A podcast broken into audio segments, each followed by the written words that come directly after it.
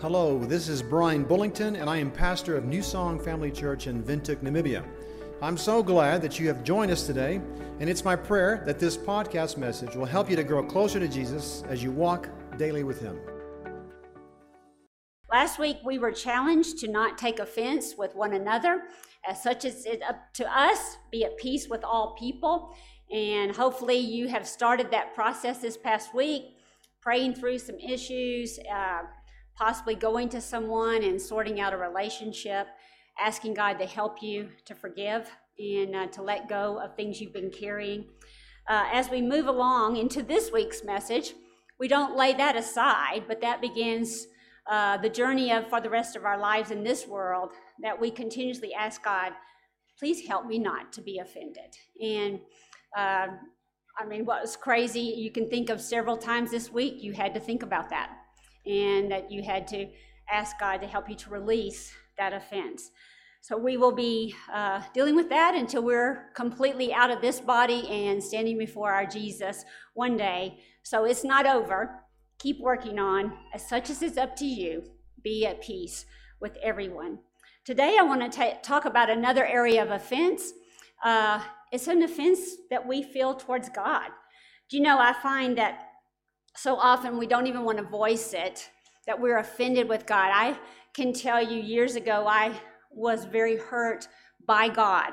And I felt like as a child of God, I couldn't even say so. I couldn't even tell him, You really have let me down here. It just sounded, it sounded like I was being uh, non Christian by telling God I was offended.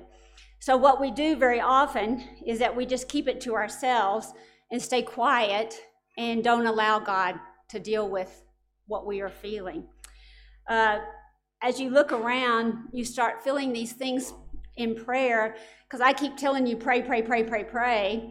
And you will hear and see that everyone might be blessed but you. Uh, you're praying, and it seems like God's answering everybody's prayers but yours. You're, you feel like God could have done more in a certain situation but he didn't show up. He didn't do what you thought and you knew he actually could do. You thought he could do so much more. You followed Jesus all your life. You've tried to live for him. You tried to obey him. And now, when you desperately need him, he didn't show up. He wasn't there. So you're not alone in that experience. All of us have experienced, or you will at some point, basically what's called a crisis of faith. It, it challenges your belief system. At uh, a verse from my childhood that I remember reading when I was in sixth grade. I was 11 years old, and it made so much sense to me. Isaiah 55, 8 through 9. My thoughts are nothing like your thoughts, says the Lord, and my ways are far beyond anything you could imagine. For just as the heavens are higher than the earth, so are my ways higher than yours, and my thoughts higher than your thoughts. I remember as an 11 year old going, Shoo, what a relief. I do not have to think like God. I am not the answer to this world. The world is not dependent on me figuring everything out. I remember it really was such an explanation to my childhood faith that I couldn't understand God. I couldn't understand what He was doing. And it was a wonderful verse then, and a verse I still go back to over and over and over again when God doesn't make sense to me, when I don't understand what He's doing.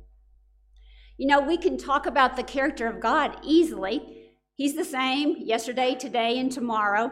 The Bible is filled with God saying, I am, and He des- describes Himself completely to us. You don't even have to wonder who God is. You can read God's Word, and it is uh, filled with loads of scripture praising God's character, God saying who He is.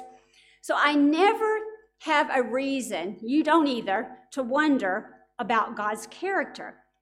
But what is God doing? Now that's a different story.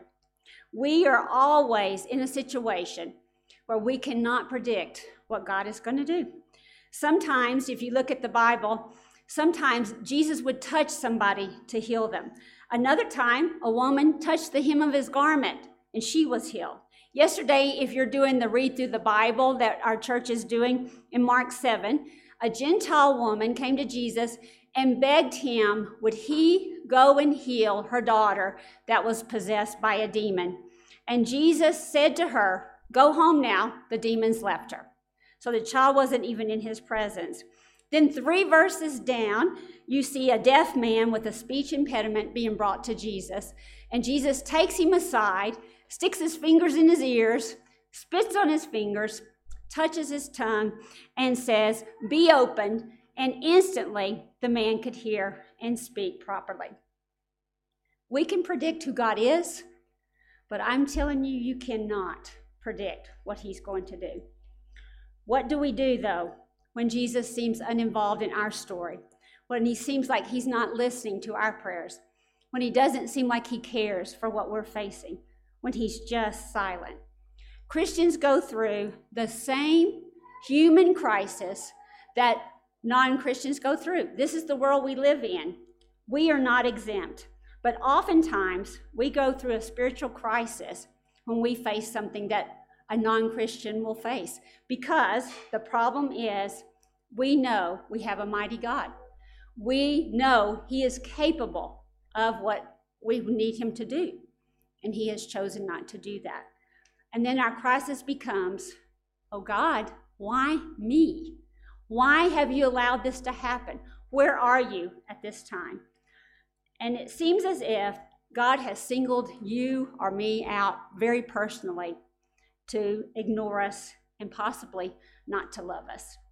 This is a situation that I think causes Christians some of the greatest confusion. And so often we as Christians might choose to walk away from following God. And if we don't choose to walk away from following Him, sometimes we just choose to just trust Him for our salvation. We know we're going to be in heaven one day, we're going to endure this world, and we just tend to not trust Him for our life in the daily things because our faith cannot take it. There was a missionary, Jim Elliot. Most of you have probably heard of Elizabeth and Jim Elliot.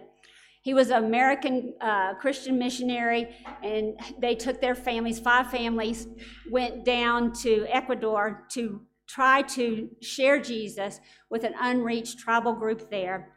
He was 28 years old, and five, all five of the men missionaries were killed by the people that they had come to serve. He's famous for this quote He is no fool who gives what he cannot keep to gain what he cannot lose. Listen to that again. He is no fool who gives what he cannot keep to gain what he cannot lose. God called Jim Elliot to go die on a foreign field after he said that. When I read that quote, you might have heard it, and it sounds, oh, that's lovely, until it becomes personal, until it hits you personally that somebody has given their life for the kingdom of God. Why would God allow this to happen? This is where our spiritual crisis begins. Most likely, this side of heaven, we're not going to ever know the answers to those things. Sometimes we get to, but I can tell you most of the time, we don't get the answer to the why. We had a few years ago in our organization missionary family serving in Liberia. And uh, it was Thanksgiving time, and missionary George Center went to pick up their son Philip from um, boarding school to bring him home for Thanksgiving, and his wife Libby and 10 year old daughter Rachel were preparing everything for the Thanksgiving meal when they got home. A man came into their home and raped uh, Libby and Rachel and murdered them. We sat there and we thought, where was God? What's God doing? Do you know what? There's still not an answer to that question. We still don't know why that happened. I sit there and I think, so where was God when George and Libby were feeling like God was calling them to be missionaries in Liberia, when they were saying yes to this call? Where was God when they obediently followed him into that country and gladly had been serving him there for six years? We don't understand it. And because of scriptural misinterpretation and theological misinterpretation, many times when we hit these places, we abandon God because we say, I can't trust a God who would allow this, whatever your this is, to happen. It begins to be just too risky for our faith. And it seems like to us, in our theology, that God has not done what he promised to do. If I'm a good and obedient person, God will bless me. I think this is like my Santa Claus theology. I think if I am good and obedient, good things will happen to me. If not, he'll withhold blessings and protection from me. In times like these, God seems so far away. He seems like he's not concerned about our daily lives. At some point in a believer's life, in your life, you're going to say, Why? Why, God, has this happened to me? John the Baptist experienced this same feeling. Jesus was his cousin, and he was purposely put in this world to prepare the way for Jesus' coming, for his ministry. He knew, John knew, he was sent here to prepare the way for the Messiah. He was young, passionate, late 20s when he hit the ground. Looked like a crazy man, called him a voice crying out in the wilderness. He pointed his followers towards Jesus. And even at those times, many of the people who would follow him would abandon him and go follow Jesus, which was exactly what he wanted them to do. He obediently spoke everything that God told him. He lived on locusts and honey and wore camel clothes, leather belt around his waist. He was doing total obedience of what the purpose of his life was. At the same time, King Herod was ruling at that time. He divorced his wife and married his, his brother's wife, Herodias. Don't you bet they thought that was so cute? My name's Herod, and this is my wife, Herodias. You know, so I thought, it's a sign we're supposed to be together. But John the Baptist knew it was so wrong. And he was extremely vocal to them and to the public that this was wrong, that the king had done this. Herodias hated John for this. She hated that he had condemned this marriage. And so she convinced her husband, King Herod, to arrest John, but King Herod protected him because he actually was mystified by this man. He didn't understand him, and he had a healthy fear of this guy that was speaking the word of God. So now John the Baptist is in prison for doing everything God has called him to do. Meanwhile, Jesus is out performing miracles for strangers healing the blind and healing the deaf and the mute and the, the lame and changing people's lives. John is hearing about all of this. He's hearing this. And so you wonder, what did John feel at that time? How did his faith handle that situation? You would think John was great. He was a mighty, mighty spokesman for Christ with no fear. What did he feel? Did his faith waver at that time? Well, we get an idea in Matthew 11, verses 2 to 3. John the Baptist, who was in prison, heard about all these things the Messiah was doing, so he sent his disciples to ask Jesus, Are you the Messiah we've been expecting? Or should we keep looking for someone else? John the Baptist's faith was wobbly. Are you the one? What's going on here, Jesus? I'm in prison. Aren't you going to come get me? I'm your relative. I'm the one called to prepare the way for you. And you're out healing people you don't even know. Are you the one, Jesus? Are you the Messiah as I sit in this smelly prison? Next verse is Jesus tells the messengers, Go back to John and tell him what you have heard and seen. The blind see, the lame walk, those with leprosy are cured the deaf hear, the dead are raised to life, and the good news is being preached to the poor. Jesus' answer to John is basically look what's happening, John. It's moving. God's kingdom has come here. Jesus was saying, John, I am. Hold on. Then Jesus adds in verse 6 God blesses those who do not fall away because of me. God blesses those who do not fall away because of me. This is a very important verse for you and me. Have you struggled with falling away because of God? This is where this faith crisis takes us. There's a blessing when we go through a crisis if we hold on to our Savior when He doesn't make sense. For John, the next thing we see is God's sin, uh, man's sinful nature ruling. Uh, Herod has his wife's daughter come dance before him and a bunch of men, and he promises her anything she wants. She goes and asks her mama, What, what should we ask for, mom? And mama says, I want John the Baptist's head.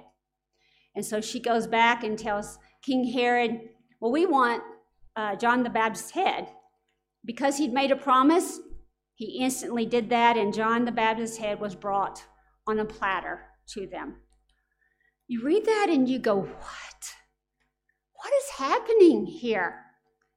I hate that ending. Do you hate that ending? What an awful ending to this story of a man who was born to serve our Heavenly Father, to prepare the way of the Messiah. Where was God's protection over this man that he had called to this task? What was the purpose of John the Baptist's life? To prepare the way for the Messiah. And was that accomplished? Was it? Yeah, it was accomplished. But in Proverbs 19:21 it says, "You can make many plans, but the Lord's purposes will prevail." In our Christian circles, there's often a phrase that Sibylla loves to abuse. If y'all want to hear the abuse of the phrase, go ask her. But um, the phrase is God loves you and He has a wonderful plan for your life. When I read that, ver- that saying, mm, wonderful plan sounds like it's going to be peachy keen. It's not a peachy keen life when we follow Jesus. God loves us, and He has a perfect plan for our lives. We are not necessarily, uh, um, C.S. Lewis says, we are not necessarily doubting that God will do the best for us. We're wondering how painful it will be. Have you ever thought about that? Have you ever asked God, can you die in your sleep? Yeah. Come on, we have. That's my that's my request. I've asked him that a thousand times. Every time I hear about somebody dying in their sleep, I go, oh, hope that wasn't mine. I hope they didn't get my turn. So, yeah, I like the painless route here. We are not necessarily doubting that God will do the best for us. We're wondering how painful it's going to be. We should never interpret the goodness of God through our circumstances, but rather interpret our circumstances through the goodness of God. Take what's happening today and put it before the goodness of our God. Romans 8:28 says, and we know that God causes everything to work together for the good of those who love God and are called according to his purpose for them. We can trust God's purposes when we don't understand his plans. Do you hear that? God will take everything in my life and work it together for the good of His purposes in my life. We can trust God's purposes when we don't understand the plan. And it's a problem of wrong expectations of God. So often we're led to believe that being a Jesus follower makes your life blessed, prosperous, filled with health, and just plain awesome. Well, sometimes it is, and sometimes it's just the opposite. Your expectations are God are going to take a huge hit at some point, and disillusionment with God follows these disappointments. We will never be able to completely understand why God allows some things to happen. We have to live this life with unanswered questions and trusting God that He will take our lives anyway to where He wants them to be. Nearly all the Bible characters went through something similar. We have Joseph in the Old Testament. When you read about him, I don't think he understood any of God's plan until his brothers were bowing before him in the famine time. Job lost everything livestock, children, health, houses. you know what? He actually coped well with all that. If you read in Job 1 20, 21, Job stood up and tore his robe in grief. Then he shaved his head, fell to the ground to worship, and he said, I came naked from my mother's womb, and I will be naked when I leave. The Lord gave me what I had, and the Lord has taken it away. Praise be the name of the Lord.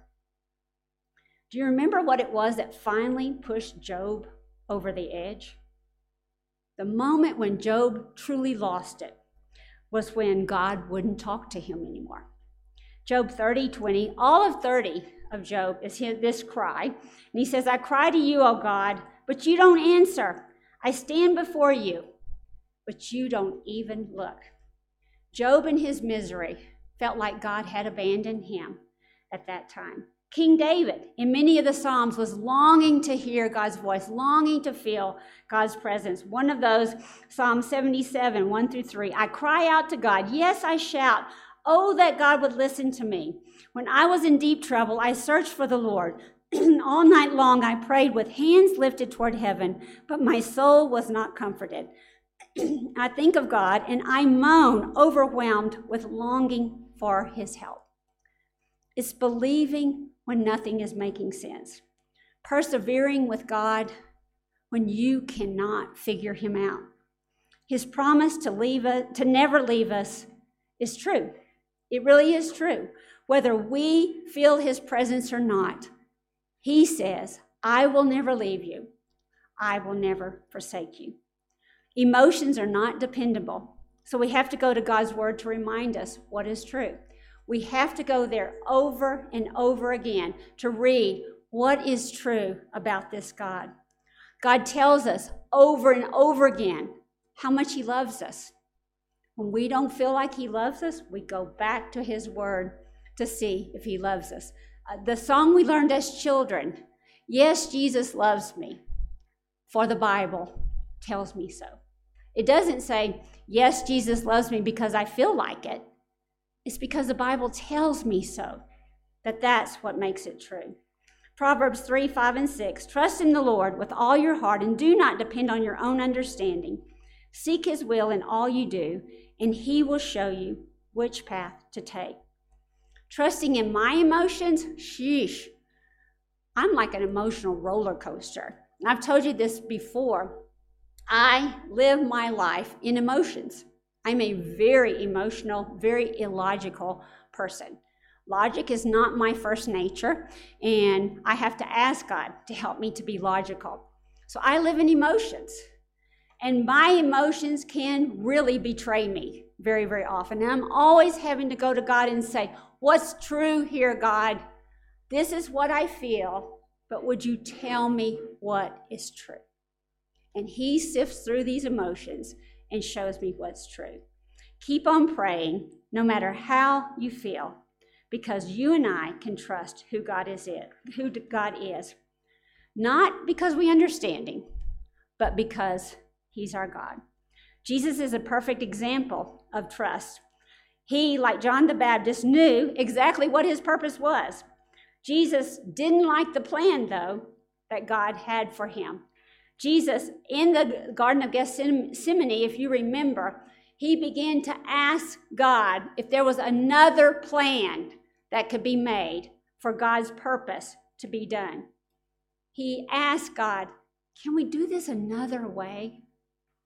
I like the purpose, I hate the plan. But what does Jesus say? Your will, God, not mine. I'll do anything but I still don't like this plan. Can't you hear him? I'll follow you anywhere, God, but I don't like the plan. I've told God that on many occasions. I will go anywhere you ask me to go. But this is not fun right now. I tell him that. And then Jesus was arrested, beaten, whipped, mocked, humiliated, and then crucified as a criminal. Our perfect, sinless Savior hung on a cross in shame and humiliation. And if you recall, there's the point. when Jesus, in our human form, cries out in agony, Why, God? Why did you allow this to happen? Do you feel his loneliness? Do you feel his desperation of trying to figure out, God, you're my father. Why have you left me here to go through this? Every part of our Christian faith hinges right there. Every part of what we believe is hung on that cross right there. God's silence did not mean his purpose was not happening. God's silence meant his will was on the right track. He was in the process of saving you and me. His purpose was being handled. His love for us was being shown in such an incredible way. Where's Jesus, God? Right there. Right there with our Savior. When we don't experience God doing what we think He should do, when we don't experience that He doesn't do what we know He can do, we ask God to give us more faith to trust Him.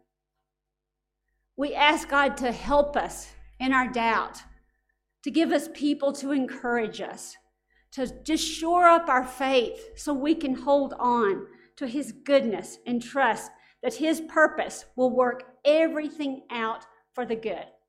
And do you know what? Some of us will not see that purpose until we are standing face to face with our Jesus.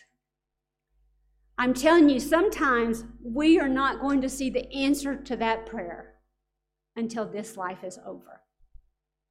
But hold on. Only God can take us through these times that we don't understand. Your financial struggles, your health crisis, your rebellious children, your family that walks outside of God's plan, broken family relationships, on and on it goes. Tell Jesus how you feel. Take it all to Him. Tell Him if you feel let down. Tell Him you know He's better than this. Tell him, I know you, God. I know you can do everything. I'm just asking for a baby little tiny thing. Why, God? Maybe you won't get the answer, but God can start working in your life. Oftentimes, we want to have a vending machine God, and that we can just go and select, and God, I'd like for you to do this, and we punch a button, and out comes exactly what we ask. Oftentimes, when I think about that, it sounds kind of good for a moment, but truly, do I want God to answer everything I think I want and need? No, I really don't. I would have missed some amazing blessings in my life if God had done everything I asked Him to do. Oftentimes, when things go through our lives, these begin to be the place that God uses to show the world his goodness.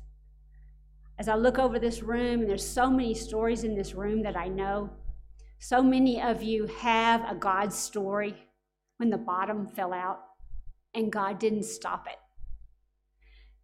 And you know what? If you think about people like that, you go ask those beautiful, godly people, how did your faith get so strong?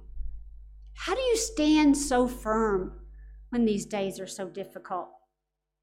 And most of them will point to an event in their life where they saw their Jesus show up and take them through the hardest days of their lives.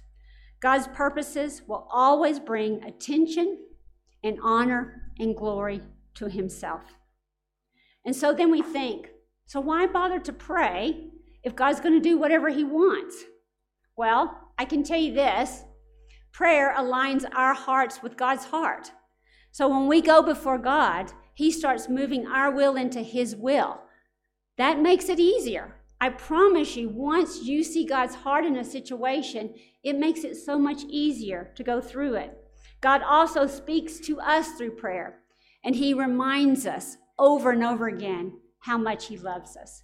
He reminds us that He has not left us, even though this day is dark. Prayer breaks down strongholds, spiritual strongholds. You see in the Bible, like with Daniel, where he prayed, and so many days later, the angel shows up and said, We were on our way with the second you prayed. But there were spiritual forces that kept us from getting here. I believe praying and praying and praying and praying because I think so often that God has said yes in heaven and that answer is coming through hell in this world to be answered here. Our prayer breaks down these spiritual strongholds. We went to a water park many times in the Texas area, and it has this huge bucket. Huge. I can't even describe how huge. Probably this way, about the size of this room bucket. And it's way up high, and water's pouring into it continuously. There's just pipes with water pouring in all of a sudden the bell starts ringing. Everybody from the park runs to the bucket. Everybody just running because the bell means it's hit a certain level. It's almost there. And all of a sudden, as you're standing there, this bucket goes, and this water just comes knocking you flat. How awesome is that, hey? just like a tsunami at a water park. It just mows us all down. This as this bucket dumps all over us. Do you know what I love about the bucket? At what point does this bucket tip? One drop. There's a one drop tipping point of this bucket. All this that was going, going, going, going, gallons and gallons and gallons and gallons of water Suddenly, one drop dumps this humongous tsunami bucket all over us. I like to think of prayer like that. That's the way I pray. What if this is it? God, what if this prayer changes the situation? What if this prayer answers what thousands of people have been asking you for? What if it's my prayer that changes the world into revival as we sit before our Heavenly Father. Jim Elliot also said, The will of God is always a bigger thing than we bargain for, but we must believe that whatever it involves, it is good, acceptable, and perfect. God's thoughts are not like yours and mine. Oh, how glad I am that they are not. He would be a chaos God if he thought like me. He would never accomplish anything if he thought like me. He would start to the bedroom and then turn to go to the kitchen and then think, no, I have to go get something out of the bathroom. God doesn't think like me.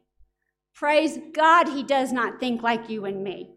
His ways are higher than our ways, his thoughts are higher than our thoughts. But we sit there and we come back to this question Can we, like Jesus told John the Baptist, not fall away because he doesn't make sense to us? Can we hold on to the truth that the Bible gives us? Can you hold on to your past? Can you recall who he has been in your past? And you can say, God, you were here, here, and here during these times in my life. And so today I'm going to trust that you are here with me at this moment that you are going to hold on to what's true. You're not going to hold on to the situation that you're looking at that's screaming in your face. I challenge you these hurts in your heart against God. God is big enough to take them. He's big enough for you to say to Him, Just make me mad. You've really hurt me here. I don't understand where you are. I don't know what you're doing. Take those to God. Let Him begin to love you through those. Let Him just show you how mighty He is. I'm not going to give you the answers, He's not going to tell you the why, but He's going to tell you how much He loves you and what a good purpose He has for your life. And that if you will just hold on, one day, this world's going to be left behind and the victory is all ours. Let's pray. Jesus, I just thank you so much that you endured the cross for us when nothing was making sense. You held on. Thank you, Jesus, that you didn't say, I'm out of here, but you completed God's purpose for our salvation. And so, Lord, you as our example, please help us to hold on when you don't make sense, when our hearts are crying, Why, God? Lord, help us to release our hurts, our disappointments in you. Increase our faith, Jesus. We want to know more of you. We want to be stronger than ever before in our faith as we walk with you. Lord, make us mighty warriors for you, that we stand firm in the days of trouble, knowing that your goodness and your mercy and your grace and your righteousness cover us all the days of our life. In your name I pray, Jesus. Amen.